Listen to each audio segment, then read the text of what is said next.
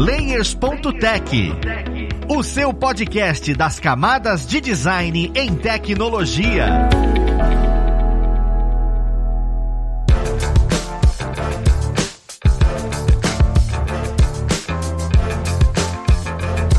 Olá, ouvintes! Eu sou o Luiz Lima, designer e professor aqui na plataforma Alura, e vamos para mais um Layers.tech, o seu podcast das camadas de design em tecnologia. No episódio de hoje, nós vamos conversar sobre o produto específico chamado EVA da Use Mobile, ou seja, entender como é o processo de criar um produto, colocar esse produto no mercado e como é que a interface influencia nisso. Como é que a comunicação entre quem desenvolve a interface, o programador, é simplesmente um papo para a gente ver o fluxo de trabalho de uma fintech, tá certo? Mas vamos lá pro papo conhecer quem vai conversar com a gente. Então nós temos como convidada hoje a Bruna Carvalho. Ela que é analista de design gráfico dentro da Use Mobile. Seja bem-vinda, Bruna. Obrigada, Luiz. Oi, pessoal. Estou muito feliz de estar aqui com vocês hoje. Bora lá conversar bastante sobre esse assunto aí. Tô animado. Nós que agradecemos a sua presença. Juntamente com a Bruna, nós já tivemos essa presença aqui. Nós temos o Lucas Figueiredo. Ele trabalha na direção de arte e marketing dentro da Use Mobile. Seja bem-vindo, Lucas. Obrigado, Luiz. E aí, pessoal? Hoje vamos provar que a classe mais unida que existe é a dos designers. Olha aí, já causando um pouco de treta. Juntamente com o Lucas, nós temos o Joaquim Viana, que também é a segunda vez que ele está aqui com a gente. Muito obrigado pela sua presença, Joaquim. E ele que trabalha como lead design dentro da Use Mobile. Obrigado, Luiz. É um prazer enorme estar aqui de novo. E eu acho que o assunto de hoje, como o Lucas e a Bruna falou, eu estou muito animado e a gente vai mostrar muita coisa bacana que a gente conseguiu construir e estamos construindo. Cara, é muito bom ter vocês aqui novamente, até para entender como uma instituição que está correndo atrás, né, de várias tecnologias que vão subindo e vai correndo no mercado, e vocês têm que estar tá sempre atualizando, sempre sabendo como conversar. É um trabalho bem interessante. Eu queria começar entendendo o que, que de fato é o Eva, que é o produto que nós vamos falar hoje, né? E entender que usuários, entendam, né, que tá escutando a gente, saibam o que é a Use Mobile. A plataforma Eva, Eva Benefícios, ela é uma plataforma que permite as empresas e os colaboradores, né, eles terem uma liberdade de gestão de benefícios, dos benefícios que são ofertados para os colaboradores, então, seja alimentação, refeição, transporte, cultura, educação, ou qualquer outro tipo de benefício. É uma plataforma que permite as empresas terem uma liberdade e uma flexibilidade muito grande de ofertar esses benefícios para os colaboradores. É uma plataforma aberta e aí você tem né, o, o, cartão de benefícios ali, que é o cartão EVA. Juntamente dele você tem o aplicativo para você acompanhar ali é, o, o seu saldo, os benefícios que você está adquirindo, os seus gastos durante os dias. E pra, para as empresas, né, para o RH, que geralmente faz esse controle dos benefícios, temos o dashboard que tem toda a gestão de benefícios, recargas, controle dos colaboradores. Então é uma plataforma bem completa e, e, com foco nessa liberdade. Cara, é incrível escutar isso porque é uma plataforma que inicialmente eu imaginei que fosse algo mais B2C, direto para um cliente só. Então vocês lidam com dois públicos, né? Você tem que atender uma empresa e fala, cara, é assim que você vai gerenciar. E a pessoa também, o cliente direto, que vai ter acesso àquele ali, o colaborador, tem que também ter a ideia do aplicativo. É bem denso isso. Junto com isso, eu queria entender um pouquinho, começar a entender o processo de criação, né, desse aplicativo, porque ele é mais denso do que eu esperava. Quando vocês começam a desenvolver, né, existe alguma etapa específica que vocês preferem iniciar e falam, ó, tem que começar por aqui? Por exemplo, ah, vai começar desenvolvendo tela, vai começar desenvolvendo a base da programação. Como é que funciona o início da criação desse novo produto? Alguém chegou e falou, vamos construir isso,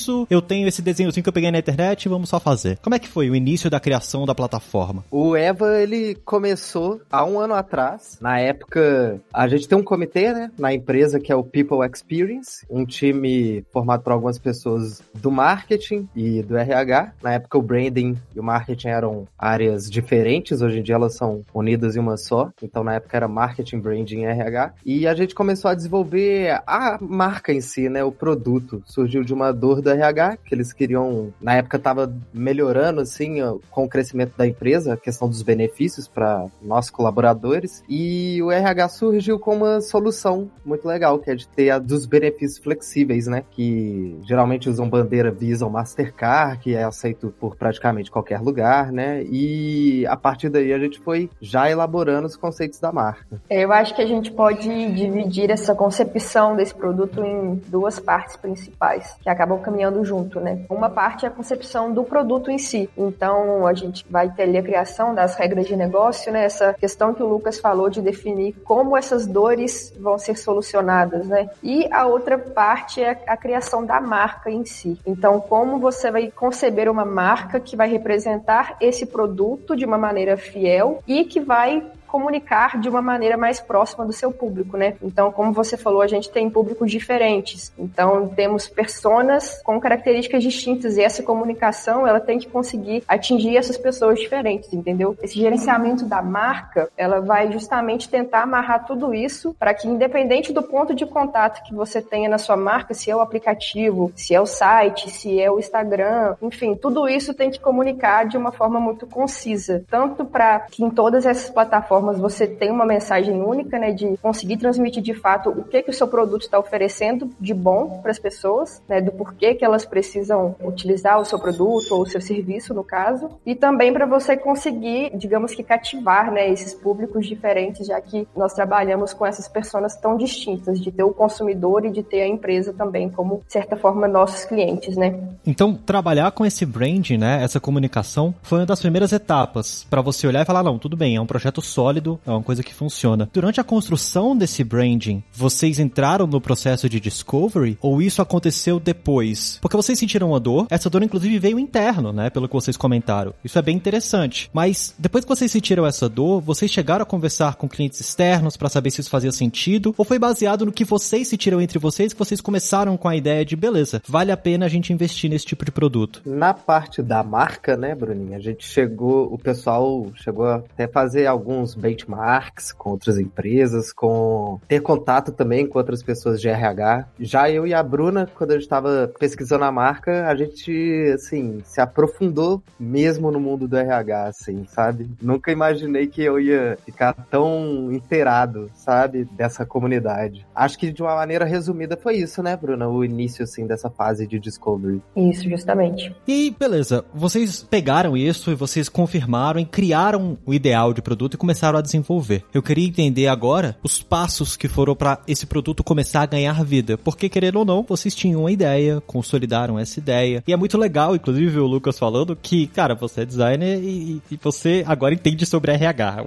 O negócio é completamente distinto, mas você precisou aprofundar nesse mundo e agora você consegue falar sobre isso. Eu tenho certeza que tem milhares de termos que eu nem quero conhecer porque deve ser extremamente confuso para mim. Quando você for começar a construir a interface do aplicativo, né? A gente fala, como eu acabei de comentar sobre Discovery, a gente começa a entender onde fica cada coisa, como é que o usuário vai utilizar. Para vocês é bem específico, porque você tem dois tipos de usuário. Você tem que vai usar os benefícios, né? Que vai ter o cartão e ter o aplicativo para ele, e você vai ter a empresa, o RH, nesse caso, que vai ter que gerenciar como é que aquilo está sendo feito. Como é que foi a construção dessa plataforma visual, né? Como é que foi essa construção dessa interface? Mais uma vez perguntando, teve a construção da plataforma e levado a teste? Vocês só construíram, já lançaram e a coisa foi modificando em tempo real. Eu queria entender um pouco desse processo da construção visual da plataforma, né? Nesse caso do UI mesmo. Acredito que esse processo foi uma coisa bem erra rápido e conserta, sabe? Foi muito assim, aprendizado. Deu uma coisa errada, conserta, deu outra coisa errada, conserta, porque a gente foi aprendendo muito enquanto a gente foi construindo o produto. Eu comecei a atuar mais ativamente no projeto, assim, quando já tinha algumas noções ali da, da marca, principalmente a parte visual, assim, já estava um pouco mais consolidado, mas foi interessante que a partir disso eu já tinha um direcionamento ali de quais funcionalidades a gente poderia fazer o discovery ali, né? Como que, sei lá, quais funcionalidades que as outras empresas fazem, como que isso funciona, como funciona o mercado. E aí toda a equipe foi fazendo essa busca durante todo esse período. E aí a gente adotou uma metodologia assim um pouco nesse sentido de ir aprendendo mesmo, que a gente gente sempre, a gente foi construindo a interface e a gente reparou que a gente não tinha uma noção muito clara do que, que a gente poderia ter de versão 1 que se sustentaria. Então a gente tinha que testar para saber. E foi quando a gente teve a ideia de fazer uma que a gente chamou de versão completa, uma versão 1 completa, que tinha tudo que a gente pesquisou, entendeu, fez um brainstorming e transformou mesmo ali na, na interface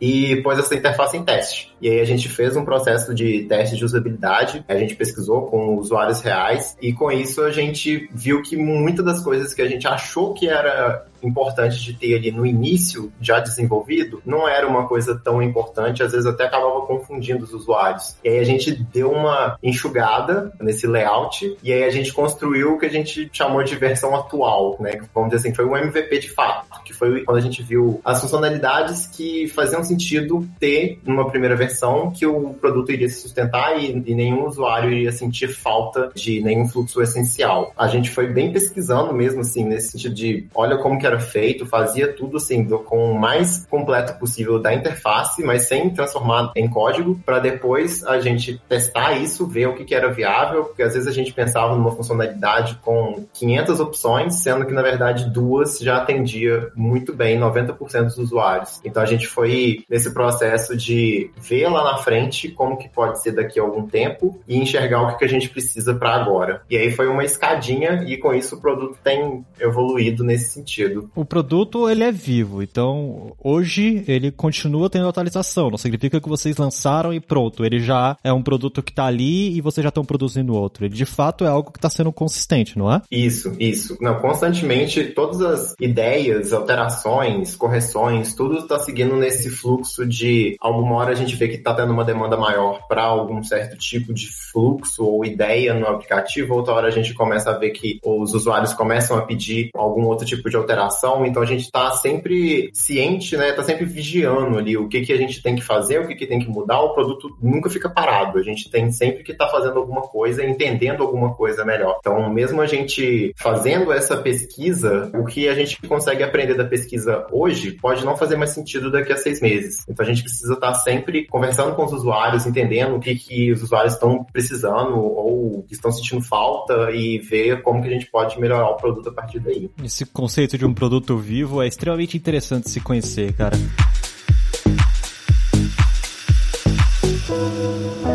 Uma das coisas que eu fico pensando é o seguinte: o Lucas e a Bruna comentaram que eles fizeram parte muito mais densa na criação, né, do brand, da identidade. Para construir essa interface, Bruna, você acha que o branding ele influencia tanto assim? Você construiu toda uma ideia, né? Porque você sabe como a, a marca vai se comunicar. Não necessariamente só cores, só formas. É mais a questão de comunicação. Esta comunicação também entra em como a interface é criada. Por exemplo, os textos que existem dentro da interface, os ícones que existem dentro da interface. Até que ponto você vocês, da parte mais do marketing, dessa análise mais profunda de comunicação, conseguem interagir nisso? Ou ficou muito mais a, a parte dos designers mesmo? Como é que funcionou um pouco desse processo de construir a parte visual em relação ao marketing mesmo, em relação ao branding que você já tinha construído de ideia da marca? Nesse momento é muito importante que as pessoas que estão trabalhando nesse produto, por mais que sejam pessoas de áreas diferentes, é importante que todas elas estejam muito alinhadas com relação a tudo o que acontece. Então, por exemplo, exemplo, eu e o Lucas que estávamos tocando mais essa parte da marca mesmo, por mais que a gente fizesse o nosso papel ali e o Joaquim fizesse o dele lá com as interfaces, a gente tinha que estar conversando, sabe? O que o Joaquim fizesse estivesse de acordo com o que a gente criou, entendeu? Por mais que sejam trabalhos diferentes. Então, por exemplo, se o branding definiu um tom de voz da marca, a pessoa que está desenvolvendo as telas, de acordo com isso, tem que estar ciente para que tudo que ela escreva ali no aplicativo seja de acordo com o tom de voz que foi definido pelo branding, entendeu? Então, por mais que sejam áreas diferentes, diferentes, elas têm que se comunicar de toda forma para que todo mundo caminhe junto. Acho que isso é o mais importante para garantir o sucesso aí nessa questão da marca mesmo. Comunicação com os aplicativos, com o site, enfim, o produto que seja que estiver saindo ali, sabe? Complementando também, foi muito legal do Eva também um ponto assim, cronologia, né, das produções que primeiro foi a concepção da marca, né? Depois Joaquim já tinha desenvolvido várias versões delas tanto do aplicativo vou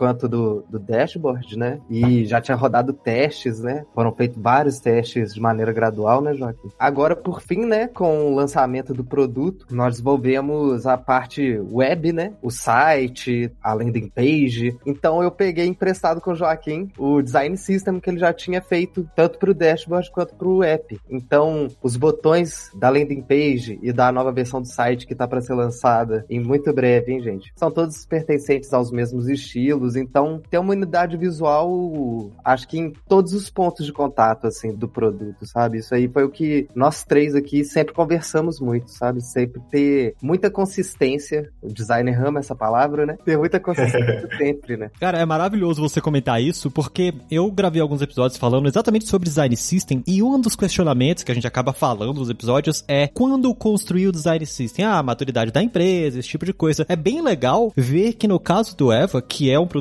onde já foi construído inclusive o branding para ela, tem a comunicação da marca, a densidade dele já necessita de um design system. Facilitou bastante na construção de produto, na velocidade da construção de outros produtos, baseado em um estilo que você já tinha construído, um sistema mesmo. Isso é bem legal de conhecer. Quando você cria esse estilo, ele não é simplesmente para você trabalhar e construir milhares de outros produtos, é para se comunicar bem com o que vai desenvolver. Que aí entra a parte que é mais delicada quando você vai trabalhar com esse tipo de aplicativo. Falar com marketing, com design e com quem trabalha com a interface, vocês todos têm o mesmo tom, vocês sabem, e aí estão felizes com cores, felizes com formas. Agora, o programador, ele tem uma visão às vezes diferente disso. Eu queria saber como é que foi essa conversa, como é que foi passar para a área de programação, o que que você precisava passar, se teve algum problema, teve algum impasse ou não. Eu queria entender como é que é essa experiência de, olha, estou construindo um produto novo, do zero. Eu desenvolvi design system, fiz todo o, o trabalho da marca, agora eu quero aplicar isso de maneira fiel dentro das minhas aplicações. Como é que faz essa comunicação? Como é que foi essa comunicação dentro da construção do Eva? Geralmente quando a gente pensa né, na parte de design e design system no geral, a gente acaba imaginando o pessoal do front ali já trabalhando nas telas, já construindo os fluxos e depois a gente vai pensar lá no back-end. Só que a gente fez um fluxo inverso porque a gente enxergou que seria muito mais importante, pelo menos no primeiro momento, né? Seria muito mais importante a gente estabelecer muito bem as regras de negócio e a arquitetura da informação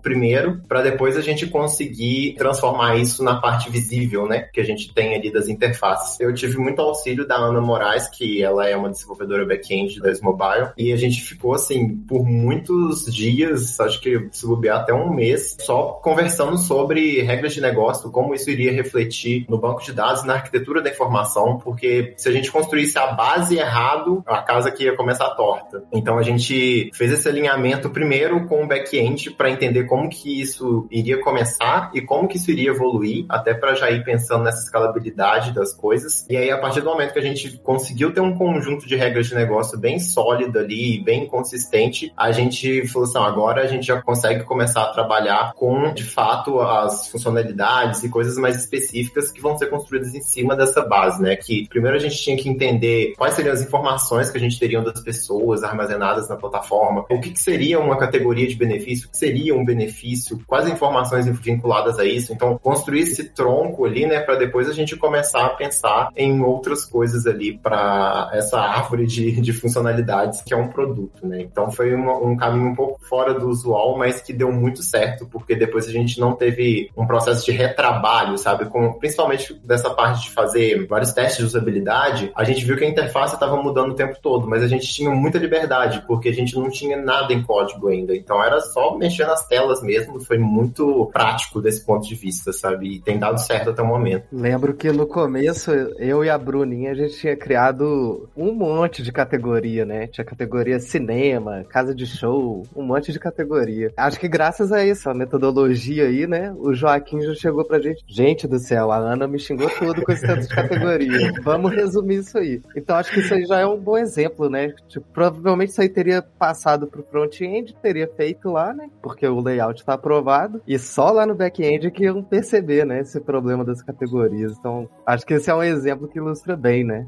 Como é que foi esse ponto aí da criação tanto do código, né? Quanto das regras de negócio e do layout ao mesmo tempo. Cara, faz tanto sentido o que vocês estão falando, porque eu nunca tinha parado pra pensar que quando a gente fala sobre desenvolvimento, às vezes a gente fica preso naquela ideia de que é sentar e codificar o funcionamento. Poucas pessoas, principalmente designers, lembram que existe a arquitetura da informação. Você falou a palavra certa, Joaquim. Arquitetura é uma parada que antes de começar o design, realmente é importante você saber, inclusive na sua interface, o que vai existir. Principalmente no produto de vocês, que é tão denso. E falando ainda nesse produto denso, separando, definiu essa arquitetura, você teve que ter esse mesmo trabalho para desenvolver o dashboard e para desenvolver o aplicativo para o usuário? Ou foi um trabalho só? Quando você foi desenvolvendo um, você já foi desenvolvendo outro? Porque, apesar de ser só um produto Eva, você tem dois ambientes completamente diferentes de trabalho. Um dashboard eu preciso ter um controle muito mais estatístico, enquanto o outro eu tenho um controle muito mais direto, muito mais comunicativo. Como é que foi essa construção? O tanto que a Bruna influenciou dessa construção. Porque no dashboard ela pode olhar e falar: não, isso daqui não tem problema você está lidando com este tipo de persona. Agora, no aplicativo, a persona é outra. Como é que é pro marketing definir a persona para esses dois aplicativos e como é que é pro design, desenvolver a interface, trabalhar com dois aplicativos diferentes dentro do mesmo produto? Acho que da parte de construção da persona,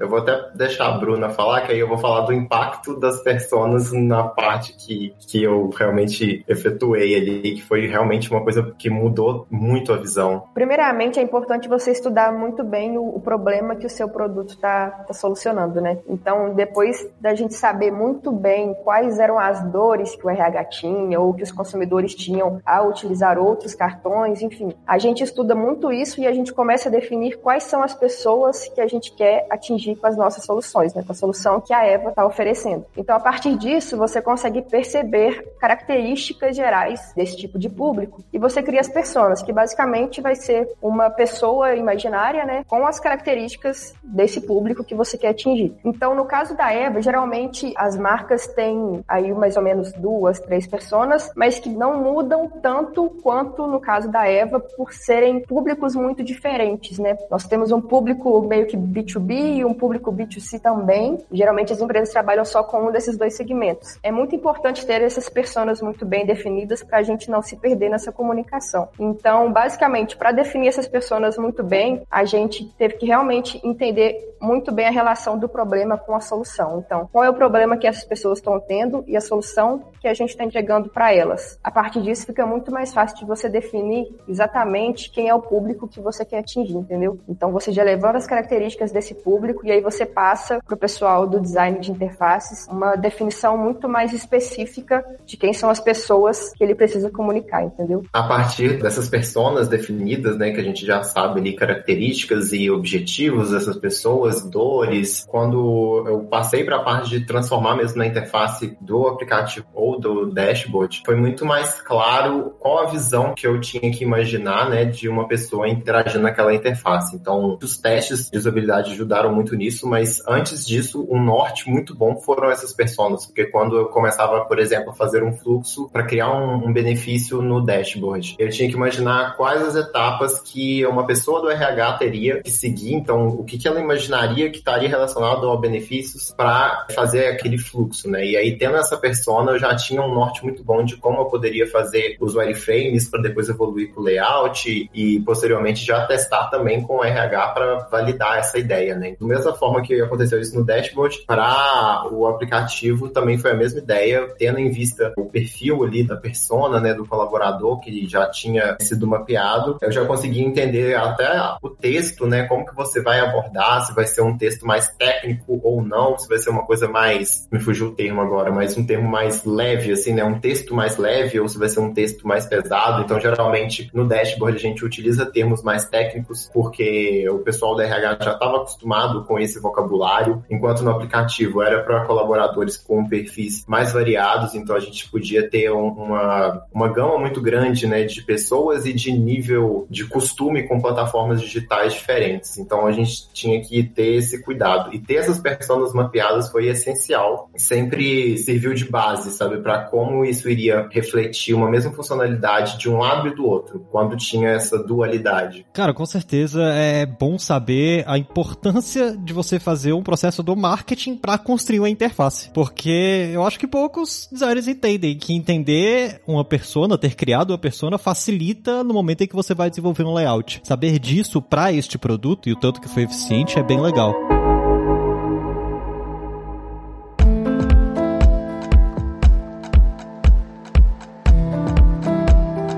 Só que vocês estão comentando um processo bem denso, porque a Bruna fez um trabalho, criou todo o brand, criou personas. O Lucas, ele, junto com a Bruna, emergiu na cabeça do RH, entendeu como é que funciona e conseguiu mapear um monte de coisa. Aí você, Joaquim, você trabalhou criando a interface, você falou com o desenvolvimento para poder criar arquitetura. E como é que essa comunicação funciona? Quais aplicativos vocês utilizam para armazenar essas informações? Por exemplo, você criou a interface, você criou a interface no Photoshop para poder passar para o desenvolvedor ou teve uma interface onde tinha uma comunicação mais fácil? A persona, ela é criada em um documento de texto, existe um, um software que facilita a comunicação entre as equipes para poder sempre que ele quiser ver sobre aquela persona, ele vai lá ver ou toda vez que quiser comentar ou tirar alguma dúvida sobre a persona, eu tenho que ir lá e conversar com a Bruna. Como é que funciona essa comunicação interdisciplinar durante o desenvolvimento do projeto? Porque cada um colhe informações distintas da sua própria área. Como é que vocês compartilham essas informações? Eu queria entender softwares que vocês utilizaram, métodos que vocês utilizaram, como é que funciona esse processo mesmo criativo, né, de compartilhamento de informação. Bom, na pesquisa do marketing, até hoje ela é fundamentada sim, né, o desenvolvimento do site, né, tem sido da mesma forma, só que agora com viés muito mais para converter, né, questões de SEO, de usabilidade e demais diretrizes de web, né. De maneira geral foi por muitas causas, né. No início acho que é importante ter esse até um número maior, né, de causas, a gente tinha uma causa semanal só para falar da Eva, onde as outras pessoas também, né, do marketing que estavam envolvidas nas outras partes, como por exemplo, você mencionou aí na pesquisa e elaboração da persona. A gente foi criando isso tudo num documento de texto, inicialmente. Eu e a Bruna depois fizemos um briefing visual mesmo, né, para design, só que baseado em todas essas documentações, nas reuniões que a gente esteve presente também. E a partir daí a gente já passou pro Joaquim. E a gente foi montando nas mais variadas plataformas, nessa parte visual, eu e a Bruna, mas principalmente Illustrator, Photoshop pra gente experimentar as aplicações, né, testar com exemplos, por exemplo, de um post no Instagram, como que ficaria a aplicação da marca. Todos esses rituais, né, que uma criação de identidade visual já exige mesmo. Existe um, um documento também que eu considero muito importante para tornar essa informação de todas as diretrizes da marca, né, acessíveis para todo mundo que está trabalhando com ela ao mesmo tempo, que é o manual de marca. E aí dentro desse manual de marca vai ter destrinchado ali todas as diretrizes da sua marca. Ele pode ter a descrição das suas personas, ele pode ter a descrição do seu tom de voz. Então são coisas que se remetem especificamente à marca e ele pode englobar também um manual de identidade visual. Então você pode ter também todas as diretrizes visuais, né, aí já mais afuniladas para o design gráfico, enfim, para o design de interface também serve, mas todas essas diretrizes podem ser resumidas nesse documento. Então, assim, qualquer pessoa que tiver qualquer dúvida com relação à marca ou precisar de um direcionamento, esse documento está ali disponível. E é até muito importante que todo mundo que esteja envolvido no projeto tenha ciência desse documento. A gente fez um para Eva também, então ele tem bastante coisa lá explicadinho. Até mesmo questões como, por exemplo, um tempo atrás a Netflix publicou, né, e se referir a ela corretamente como a Netflix e não o Netflix, como muita gente costumava falar o Netflix. E aí repercutiu aquilo, muita gente perguntando, ah, por quê? E a Netflix respondeu, ah, porque sou menina. Então, tudo isso faz parte, de fato, das diretrizes da sua marca. Como que eu me refiro à minha marca? É a Netflix ou o Netflix? A mesma coisa que na Eva, né? No nosso manual também a gente explica que a forma correta de se referir a Eva é no feminino. Então, todas essas diretrizes que se referem tanto à marca quanto à identidade visual da marca podem estar resumidas nesse documento e aí todo mundo tem ciência de tudo para justamente cair naquilo que o Lucas falou que todo designer gosta, né? Consistência. Um manual de marca é muito importante para garantir a consistência. É uma coisa que eu acho muito legal desse ponto de marcas, de construção de marcas, é que até nessa questão que ela mencionou de como se referir, mas outras questões também a gente acaba às vezes percebendo que durante a evolução da marca a gente vai percebendo assim, nossa, a gente não, não pensou em como que a marca vai se aplicar nesse contexto. A marca se constrói pouco, sabe? Ela vai, vai surgindo novos braços ali da, da marca. Eu acho isso muito bacana.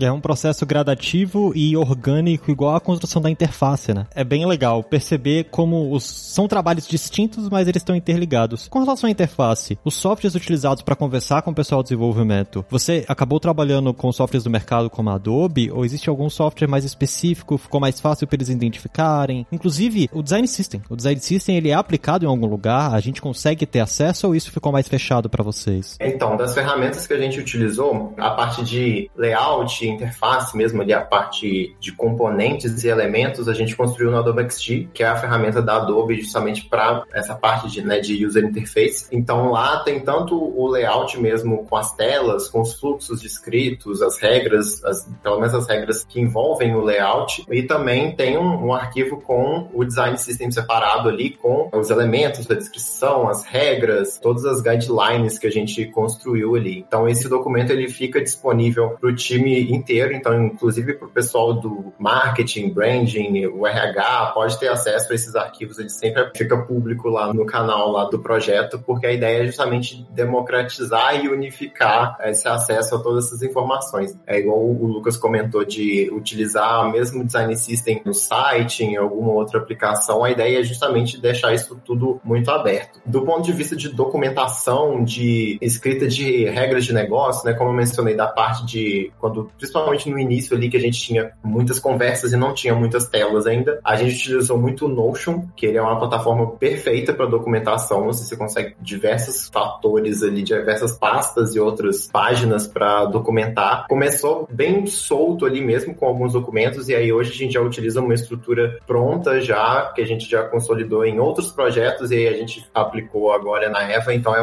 uma ferramenta que ajudou muito e essa parte de documentação é quando você tem um produto que está crescendo muito, é muito frenético mesmo, assim. Não vou esconder as palavras, é muito frenético as alterações, as ideias, todo mundo quer dar ideia, todo mundo quer alterar alguma coisa, todo mundo percebeu alguma coisa que tem que mudar. Então é muito importante ter esse controle. Eu diria que no mesmo nível que você tem que ter um controle da qualidade técnica das telas ou dos fluxos, você tem que ter um controle também da documentação, porque senão você perde o controle do que que tá por vir, o que que já foi feito e o que que tá sendo feito agora. Essa plataforma Notion eu, eu recomendo muito assim para quem quiser fazer uma documentação grande, complexa e que envolve muitas etapas, é uma ferramenta muito boa. Interessante você ter comentado da documentação, né, Joaquim, e, e como é frenético, porque até hoje, né, a gente tá vivendo isso, porque a Eva teve um lançamento bem gradual, né? Quando tava pronto já para teste, você rodou alguns testes, né, inicialmente com alguns grupos de usuários que você selecionou remotamente mesmo. Depois o app foi lançado internamente, algumas pessoas da Use, né, irem testando, se não me engano foram 10 ou 15, né? Sim, foi mesmo. Acho que foram 10. É, para ir coletando os feedbacks. Depois todo mundo da Use pegou, né? Que é a fase que a gente estava vivendo. Onde a gente está testando essa semana aí, a gente começou a implementar notificações push, né? Como comunicação do aplicativo. Então a gente colhe esses feedbacks internamente mesmo, né? E agora a fase 3, né? Que a gente já fechou os primeiros clientes. Agora a criança tá na rua, né? Aí eu acho muito interessante você ter tocado nesse ponto da documentação, porque os feedbacks são muito constantes, né? Eu, eu obviamente, como qualquer um aqui, eu tenho um milhão de channels no Slack, né? Todos os meus da EBA, quando eu começo meu dia de manhã, ou quando eu volto do almoço, tem um monte de notificação de feedback de um dia pro outro, né? Que é o dia inteiro que a gente fica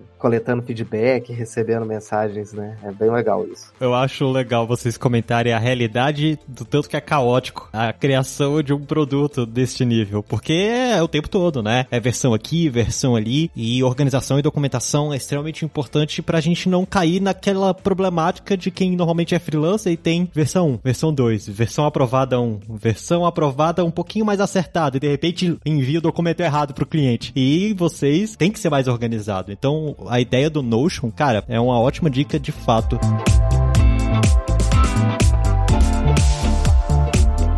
Eu queria entender uma das últimas coisinhas, que é como é que foi a experiência de vocês, depois de passar por todo esse processo, de fazer exatamente o que o Lucas falou. Caramba, o filho existe, ele nasceu. Como é que foi para vocês acessarem e começarem a ver funcionando? Eu queria saber a experiência pessoal mesmo, de ter feito parte desse processo, de ter concluído o projeto, e como é que foi a sensação de, caramba, agora tá aqui, tá pronto, né? Olha, dá um É frio na legal. barriga. É, a gente fica orgulhoso, assim, como uma mãe que vê o filho crescendo, né? Que a gente tá lá desde o início, desde quando surgiu a ideia e não existia nada ainda, e aí de repente você vê tudo acontecendo já e indo, como o Lucas disse, né? O filho na rua, mas a gente fica muito orgulhoso e, como ele disse, né? Essa questão da gente estar sempre valorizando muito os feedbacks, a gente nunca tem isso aqui como algo pronto, a gente sempre tá melhorando. Então, a gente tá orgulhoso de, de onde a gente já tá, mas a gente tá sempre coletando feedback para garantir que continue se aperfeiçoando, sabe? E aí a gente fica super animado, você tem que ver. Chega uma coisa nova, a gente manda fazer o cartão, aí quando chega chega o cartão, fica todo mundo animado. Nossa, o cartão chegou, que coisa linda. Aí depois manda fazer o porta-cartão. Aí quando chega, todo mundo fica animado de novo. Então, assim, é muito empolgante, sabe? A cada momento que vai acontecendo uma coisa nova, a gente vê tudo se concretizando. É muito bom, a gente fica super animado com esse processo todo. Comigo, quando bateu esse estalo, assim, de que tava pronto, foi justamente uma situação dessa, de chegar material. No final do ano passado, quando a gente achou que a pandemia estava quase acabando, né? Eu fui na Use alguns dias, assim, mesmo com o escritório fechado, para gravar algumas coisas para um vídeo de final de ano. Mesmo com o escritório vazio, né? Que a gente tinha acabado de mudar de sede e tudo mais, nem usufruímos da sede ainda. Curiosidades aí. Uhum. Eu lembro que num desses dias só ficava o Conrado, o Patrick lá, praticamente. Aí um desses dias tinha chegado o cartão da Visa, né? Eles tinham mandado pra gente aprovar se a cor tava tudo ok e tal. Aí foi nesse dia que eu falei, nossa, tá, tá feito mesmo, né? Agora não tem mais como voltar para trás, não. E é bem legal isso, o processo de lançamento, né? Você vai vendo que o espaço para teste ele existe, né? O espaço para erro ele existe numa escala muito menor também, né? Ele é mais interno, né? Quando a gente coloca, por exemplo, sobe uma página pro, pra internet, a gente já tem que ter convicção de que aquilo ali tá tudo ok, tá tudo certo. E é muito empolgante você ver as primeiras conversões, ver os primeiros feedbacks feedbacks, gente compartilhando no Instagram, ou gente. Lembra o dia que chegou o cartão para todo mundo da Use, né? Todo mundo comentando no Slack o dia inteiro: ah, usei a Eva em tal lugar e passou, não sei o que. Era... Foi uma experiência muito massa. Pra mim também foi uma coisa muito emocionante nesse sentido, porque eu lembro que depois que eu terminei ali uma versão, não lembro qual exatamente, do layout, e aí já tava começando o desenvolvimento, e aí eu fiquei imaginando assim, nossa, será que vai dar certo? Porque por mais que você tenha feito o teste, entrevistado pessoas, tentado entender qual é o problema, você ainda fica naquela insegurança ali de e aí, será que vai rolar? E aí, quando o primeiro foi o time de desenvolvimento do projeto começou utilizando, e depois a gente foi aumentando cada vez mais o número de pessoas com o cartão. E aí eu lembro da primeira compra que eu passei e deu certo, assim, passou, caiu direitinho no aplicativo. Foi uma emoção, assim, parecia que tinha nascido meu filho ali agora. Assim, meu Deus!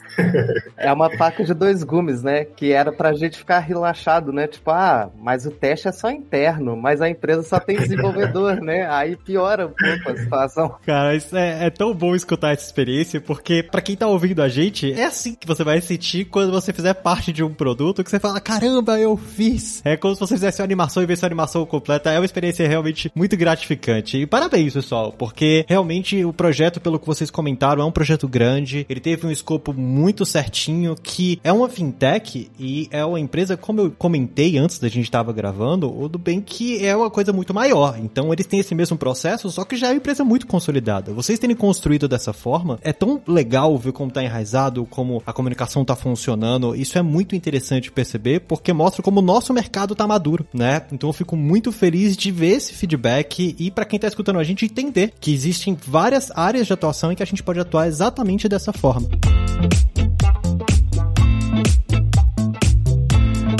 Gostaria mesmo de agradecer a presença de vocês, né? A gente tá aqui, passou que eu nem vi o tempo que a gente tá conversando. E eu queria abrir o espaço agora para quem tá escutando a gente conseguir acompanhar ainda mais a evolução do Eva, acompanhar vocês nos canais de comunicação. Então, eu vou abrir esse espaço para quem quiser acompanhar vocês e identificar onde. Então, Bruna, quem quiser te acompanhar, qual canal de comunicação você prefere compartilhar com eles, onde as pessoas conseguem te achar? Bom, eu tô lá do LinkedIn, quem quiser me procurar lá, Bruna Carvalho, meu nome lá no meu perfil, pode mandar uma solicitação lá e qualquer coisa, qualquer dúvida, a gente pode bater um papo muito produtivo por lá também, já que o nosso tempo por aqui tá acabando. muito obrigado, Bruna. Lucas, se quiserem te achar, ver um pouco do design, ver um pouco do estudo, quem consegue te acompanhar? Primeiro que eu queria comentar que eu também não vi o tempo passar, foi muito rápido. pode ser no LinkedIn também, Lucas Figueiredo Lima. Sou um pouco ativo nessa rede, mas deveria ser um pouco mais, confesso. Mas tô lá todo dia, bora trocar uma ideia se quiserem. Beleza, galera. Então, queria também agradecer a presença. Eu adorei a conversa também. O tempo voou que não vi.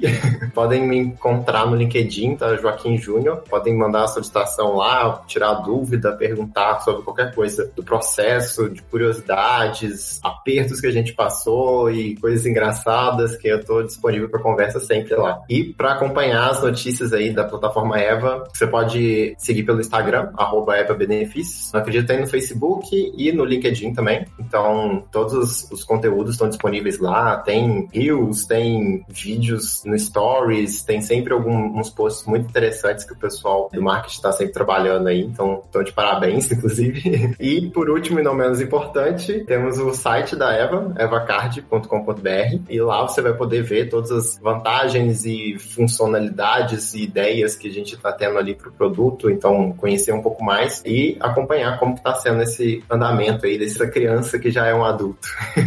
Pessoal, maravilhoso. Mais uma vez, muito obrigado pela presença de vocês. É muito bom ver a Eva surgindo e saber como é que a gente pode acompanhar. Lembrando para quem tá ouvindo a gente que esses links vão ficar disponíveis, tá? No post, então você pode acompanhar cada um desses links e ver como é que tá crescendo esse produto e tanto acompanhar a Bruna, o Lucas e o Joaquim. E eu agradeço a você que tá ouvindo a gente aqui até esse momento, tá certo? Mas nós vamos ficando por aqui. Até o próximo Layers.tech. Fui!